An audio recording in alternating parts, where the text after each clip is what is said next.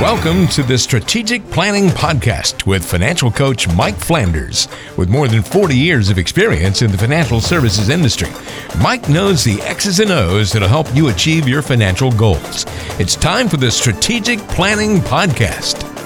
It's time for another edition of Strategic Planning Podcast with Mike Flanders, financial coach at Strategic Planning Corporation, serving you here in the Carolinas from his office in Colfax. I'm Mark Killian, your co host, as we talk about these topics investing, finance, and retirement. If you've got some questions, you need a little help, you want to check out Mike online, you can do so at spcinvesting.com. That is spcinvesting.com, stands for Strategic Planning Corporation.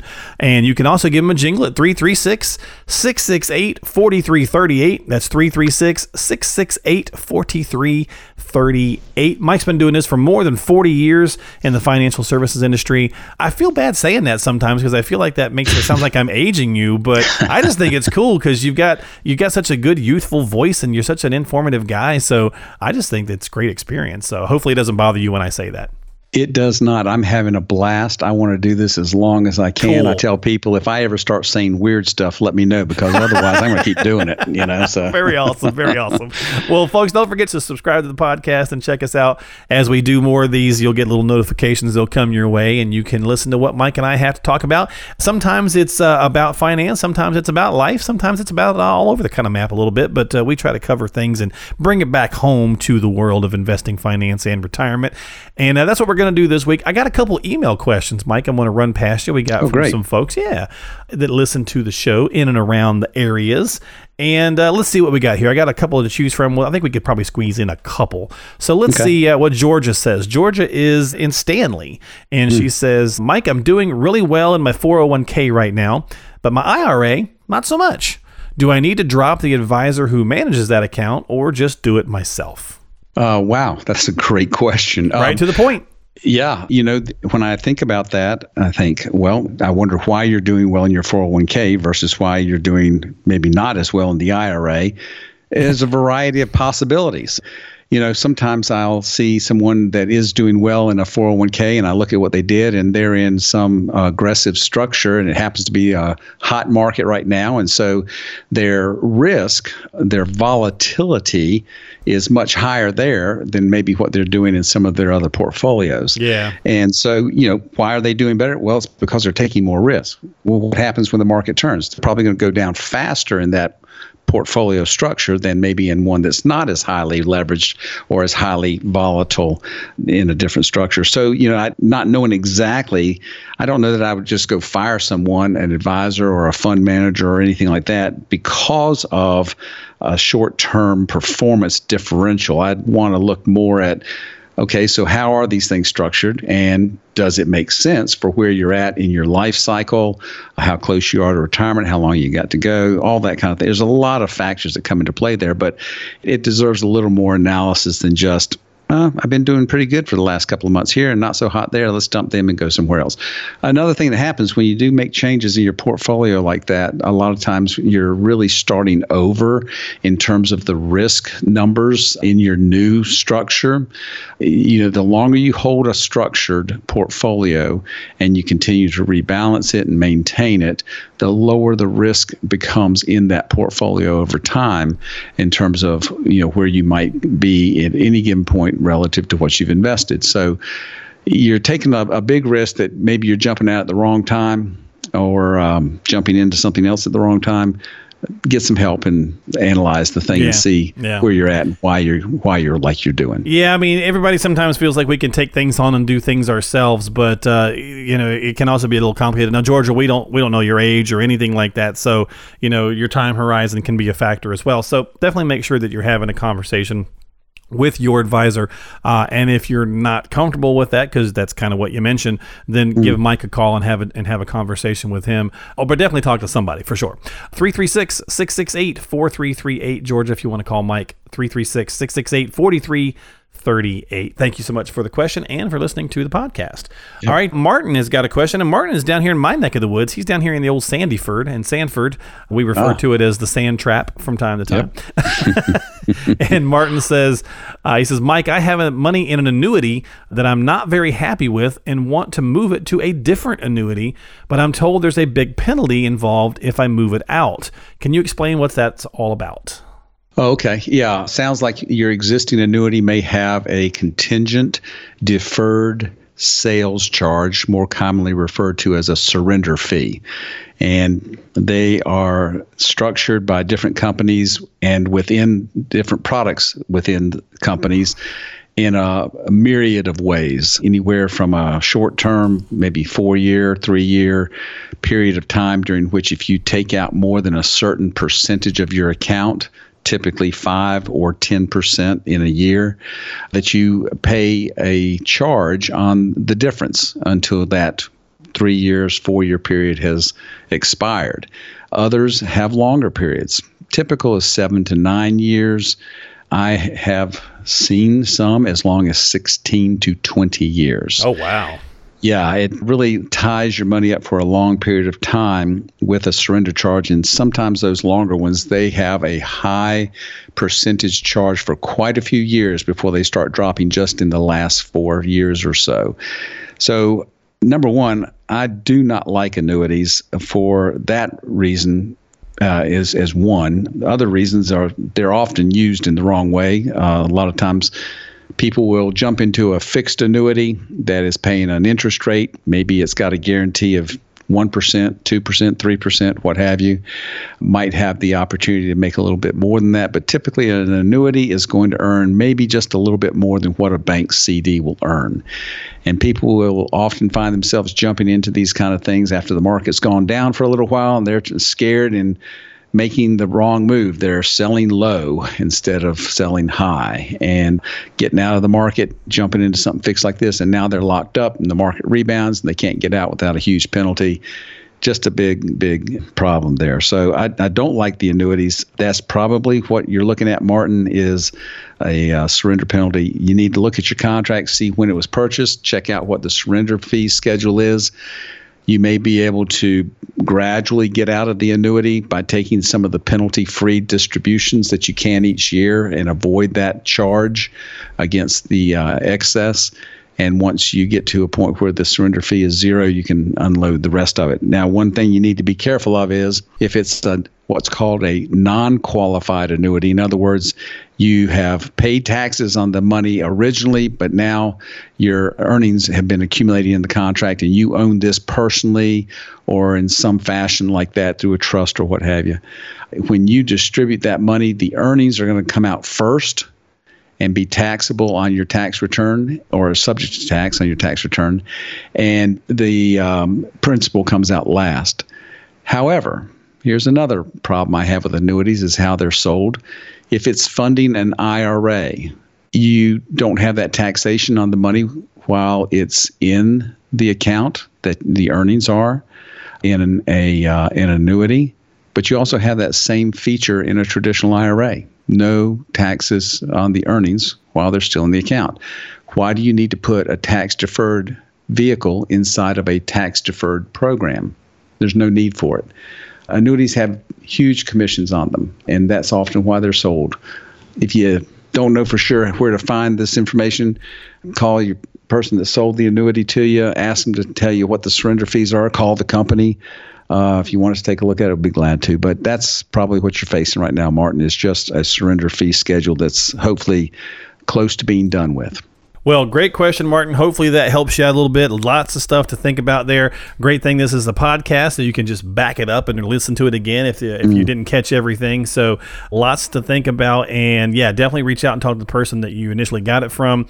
And if you need to have a further conversation, again, Mike is here to help. Give him a call at 336 668 4338 or other folks that are listening to the show that may have a similar question or concern. And you're listening to Strategic Planning Podcast with Mike Flanders. And uh, Mike, let's go ahead and hit our main topic this week. And uh, I want to go fake okay. news. uh-huh. now, don't worry, we're not going to get political on political you. Here? Yeah, okay. we're not going to get All political. Right. But you know, look, the term has become synonymous, obviously, with the political climate. But mm. really, the phenomenon of this term has really spread to other parts of our culture as well. Everybody uses it now. Like you might, uh, you know, when we say, "Well, the Panthers are going to the Super Bowl this year," and somebody go, "Fake mm. news," right? Hope not. so, right, exactly. But people kind of label stuff everywhere. So I thought, hey, let's give the financial space a little fake news, if you will. And basically, I'm just going to give you a couple of things we hear or have read, and you tell us what you think. Is it possible? Is this, you know, a little closer to being real news versus fake news? So kind of kind of simple here for you should be, and just tell us your your concepts. Well, I like simple. I yeah, need simple. There you go. Thank you. Well, Social Security. All right. Well, you've heard this for years. You hear something like, "Well, it's going broke." Is that fake news, or is that you know? I mean, I think it's been broke for a while, but is, that something we need to be more concerned about than than not as we you know move through time here? Well, Social Security is broke, has been for some time. Throw Medicare on top, the whole country's broke. But anyway, uh, well, but everybody everybody's got a job and the economy's doing well, so that seems exactly. kind of weird, right? It is weird. Yeah. So, you know, at this point, we're in a position where we're able to continue to fund those things through further debt. What are we at about 22 trillion now and, and uh, going up? Um, yeah, Social Security going broke. Uh, yeah, it's is it fake news? Uh, not really, not so much. but its intention is to uh, scare people and True. get them to take some sort of action. And you know, there's advertising going on constantly with all these kinds of uh, news headlines and, and stories and so forth, and people use them to generate business activity. So, yeah, they can be rather, um, oh, what's the word I'm looking for? Sensationalistic. Uh, thank you very much. Yep. That's why I have you here, Mark. That's why. That's why I get paid the medium dollars. There you go. but uh, uh, yeah, Social Security. It, it I mean, it, there's got to be some changes. There yeah. have been changes in the past. I mean, under the it, Clinton right, administration right. with the uh, Republican Congress, they were able to work together together and and come up with a solution to help extend the time frame. It involved taxing you on money that you had already paid taxes on previously, tax on tax. But yeah. it was a way to extend that. They will work on some other things that they've got in as potential solutions at some point. But politically, it's something that a lot of it's those folks chip, don't want right? Back. Yep. Yeah. I mean, and yep. let, we'll stay here for just a second because um, I'm going to get your opinions on this. So if if you're over 50, do you yeah. feel as though that you're in any danger with Social Security? I think people under 50 changes are coming. I'm 48. I think changes are coming probably for even for me. Well, I sure hope so. I wish that back in uh, when was it Bush's term, uh, they were, uh, and this is Bush 43, they were talking about privatizing Social Security. There was a little bit of a momentum on that for a while, and mm-hmm. of course, other countries have done it and have done just fabulously doing that, like Chile and so forth. Where but they don't have the population we do. That's, they don't that's the argument, right? population. Yep, there's a lot of arguments about it, pro and con. Mm-hmm. But uh, you know, I wish we had done something then, be it privatized partially privatized, or do something else. But it got passed over and we just moved on down the road. I think if you're over 50, you're probably going to see something similar to what you're expecting on Social Security, at least for a while. I know I in younger years, I never included Social Security in my planning. I had just assumed it would not be there for purposes of planning. I'm now in striking range of being able to claim Social Security benefits, and I'm like amazed. I can't right. believe really that's really wow that's cool. that happened to me. yeah, right? really. Yeah, we all age, right? Yeah, and so how many of those people that are under 50 are going to see something similar? I kind of tend to suspect that we're going to at some point either gradually decline the benefit down to around 75% of what it is projected to be now. And I don't think it will happen in one fell swoop. I right, think it'll be right. a gradual thing. Well, we hear but, things uh, like means, they're talking about means testing for people yeah. who have, mm-hmm. I mean, look, someone who makes 20 million a year, do they really need it? Like, do they exactly. really, right? So, you know, but how do you go about fairly removing it from, you know, I don't know. So it's going to be interesting. And then you've heard other arguments where, okay, it's 62, it's the earliest. If they just move it to 64 at the earliest, supposedly it can fund it for another 100 years. Yeah, so, and you think about Social Security when it was first founded, people's life expectancy was under 60. Right. And the only time you could start drawing benefits was at age 65. There was no early drawing at 62 or whatever. Mm-hmm. So they weren't expecting a whole lot of people to benefit from this thing. And so if it was at 65 back then when life expectancy was 59, What should it be now? Yeah, maybe it should be. in Maybe the seventies and eighties. Right. Maybe it should be 65 or 70, you know, before you can even turn it on. I think that kind of change is probably what we're going to see. Uh, And I know we're getting a little bit off of our soapbox here from our topic, but I think it's kind of interesting to have the conversation because, Sure. look, no, no administration, whatever side of political aisle you're on, we're not going to go political here, but no one wants to be the one that stands up and says, well, it's gone and I'm the person who killed it, right? Right. so I think something has to give. It's just a matter of what. So Mm-hmm. we'll see how that goes. But yeah, I kind of agree with you. So from our our topic of saying fake news, the Social Security definitely there's there's issues there, and there's definitely going to be troubles moving forward. So the more you can plan to make Social Security not as large a part of your portfolio, your retirement portfolio, the better off you might be. And then it's kind of gravy on top, if you will. Yeah. Okay. Yep. All right, cool. Let's do another one here. Another possible headline that could be fake news or not. The crash of the dollar, Mike, is imminent, so you should buy gold now. Oh, one of my favorites. Uh, yeah. You know, the dollar, it could be devalued, it could crash, it could become or not, um, no longer be the uh, currency of exchange worldwide. I mean, the Chinese. Uh, Well, theirs has fallen love- too, though, right? Theirs has been Oh, yeah. suffering, yeah. Yep, yep. They all move around, the euro and others. But yeah, the Chinese would love to have the uh, currency of exchange be the uh, yuan. Uh, I believe is what they, they call their dollar. Yeah, I, I always confuse that. I can never remember what it is, but yeah, I think that, I think you're right. I think that's it. But at any rate, you know, think back a couple of centuries ago when the British pound sterling was the currency of exchange worldwide. It's no longer. Did Britain go away? Was there a need to buy gold to survive in the United Kingdom? No. What does gold do for you? Well, it locks up your money. You don't earn any interest on it. You're at the whims of the marketplace as to whether it goes up or goes down. When do you sell? When do you buy more? It's a crapshoot. It's making a bet on something that may never happen. The dollar may not crash. Well, you know, and I just looked it up. So Google's your friend sometimes. It is Hmm. the remim- the renminbi or the Ah. yuan. There apparently there's two depending on which dialect. So, so there you go. Well, obviously the renminbi or whatever you say it, it must be the southern that's one the because you people's draw currency. it out a little longer. Yeah, There maybe. Yeah, it's considered it's Mandarin and it's the people's currency. Ah. Uh, but yeah, I I, I agree. I, I I think right now I think too many nations still need us to be where we are. So I don't know if I feel like the dollar is going away anytime soon. And Yeah. so, but the gold thing always cracks me up because it just seems like every few years it's like buying the gold now is cheap. And you know, if Mm. the world comes to an end, gold. What are you gonna do? You're gonna shave off a chunk of gold to go get some bread? like I just don't see that being. You know, my dad used to joke with me and always say that if things came to an end, you'd get more done with butter and bullets than you would Mm-hmm. than you would with gold. Well, that I I think for now I'm going to label that fake news, uh, at least fake financial headline news. But uh, I'm going to go. I'm going to go with one Oh more. wait, before Oh, you oh, before you leave, Mark, Yeah. I did. Uh, I just thought of something else too Sure. on, on that. Is if gold is something you ought to be buying now, why do they want to sell you their gold for your dollars if the dollars are going to crash? that's true. That's a good way of looking at it as well. Yeah. Yeah. Yeah. Gold. You need gold because the dollar's going downhill. But go ahead and give me your dollars to get the gold. yeah, exactly. Yeah, Doesn't true. make a lot of sense. Very true. Sometimes you just got to look at it for a second and scratch your head. Mm-hmm. All right. Well, one more, Mike, and then we're going to get out of here for this week's podcast. We're going a tad bit long, but that's okay. This one's been fun. Another one that you tell me what you think. Market crash coming soon.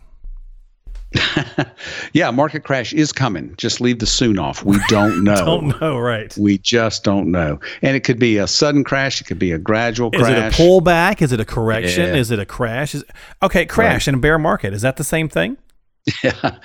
Uh, oh, is is a Yeah. Say, say, Is, say it, that is a crash and a bear market the same thing? People get confused by these terms, right? Oh yeah, yeah, Yeah. Well, it very well could be. You know, a, a crash is basically a decline of twenty percent or more, and that's the same definition as a As bear, a bear, market. yeah. Yeah. So it can happen suddenly, and that's typically when you call it a crash. If it's a gradual decline over time, then you're you're looking at what most people would probably call a bear market. Gotcha. Okay. So I don't know. I, yeah, I'm with you, Mike. I think I've got a magic eight ball here. I shook it and it said outlook cloudy. So uh, I, I think when you're talking about these headlines, folks, again, most of the time, you know, we're on a podcast. We're not trying to push anything here. We're just offering Mike's uh, services if you need them, but also just trying to offer some information and a little bit of, of education for you to think about a useful nugget or two. But when you're thinking about TV shows or things of that nature where they're based in ratings, sometimes these sensationalistic things are just designed to be that, just sensationalistic. I think you still have to be smart. I still think you have to constantly, you know, make sure that you're reviewing your plan, you're checking things with your advisor, and your plan really should be a living document, much like you. It should evolve just like your retirement's going to evolve. And I think if you stay with that, you know, we can't control the markets, but hopefully you'll you'll be able to kind of stay in the forefront, right? Yeah. Yeah. There you go. Okay, so there you go. That's our podcast for this week, folks. So look, have yourself a good time, enjoy yourself. Don't get too wrapped up in fake news. But if you do have mm. questions or concerns, make sure you reach out to your advisor. Share them with your advisor. Let them know what you're thinking because he can't make changes or she can't make changes or do things if they don't know how you're feeling. And if you need a second opinion, Mike is help here to help here at uh, Strategic Planning Corporation. 336 668 4338. 336 668 4338. Subscribe to the podcast Strategic Planning, whether it's on iTunes or Google Play or iHeart or Stitcher, and check Mike out online at spcinvesting.com. Mike, buddy, thanks for your time this week. I hope you have a fantastic week. Thanks. Hope you do too, Mark, and uh, we'll talk soon. Yeah, we'll talk soon right here on the podcast. This has been Strategic Planning with Mike Flanders, financial coach at Strategic Planning Corporation. We'll see you next time. Bye bye.